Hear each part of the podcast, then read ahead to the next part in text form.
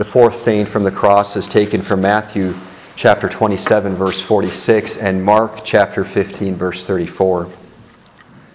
About the ninth hour, Jesus cried out with a loud voice, saying, "Eli, Eli, lama sabachthani," which means, my God, why have you forsaken me?"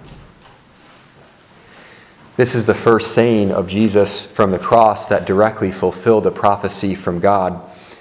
In a few moments, we will confess that same prophecy from Psalm 22, where we will see many vivid details given by God about the death of the Messiah.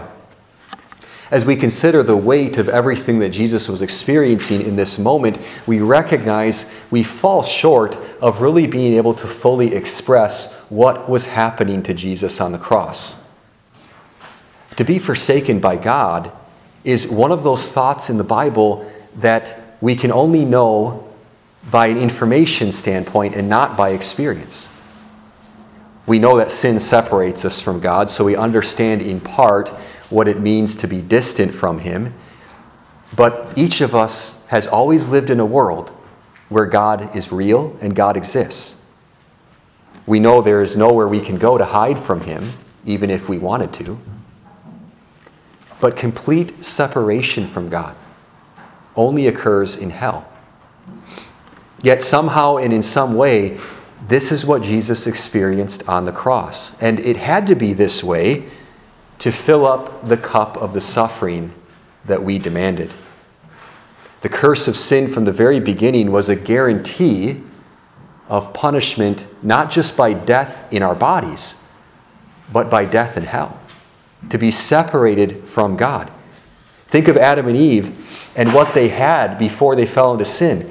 They had full communion with God. They had a relationship with Him. They interacted with Him. They knew His presence. Well, that was exactly what they lost when they fell from God's blessing. They were separated. Many people mistakenly claim that when Jesus descended into hell, as we confess in our creed, that it was somehow to suffer more.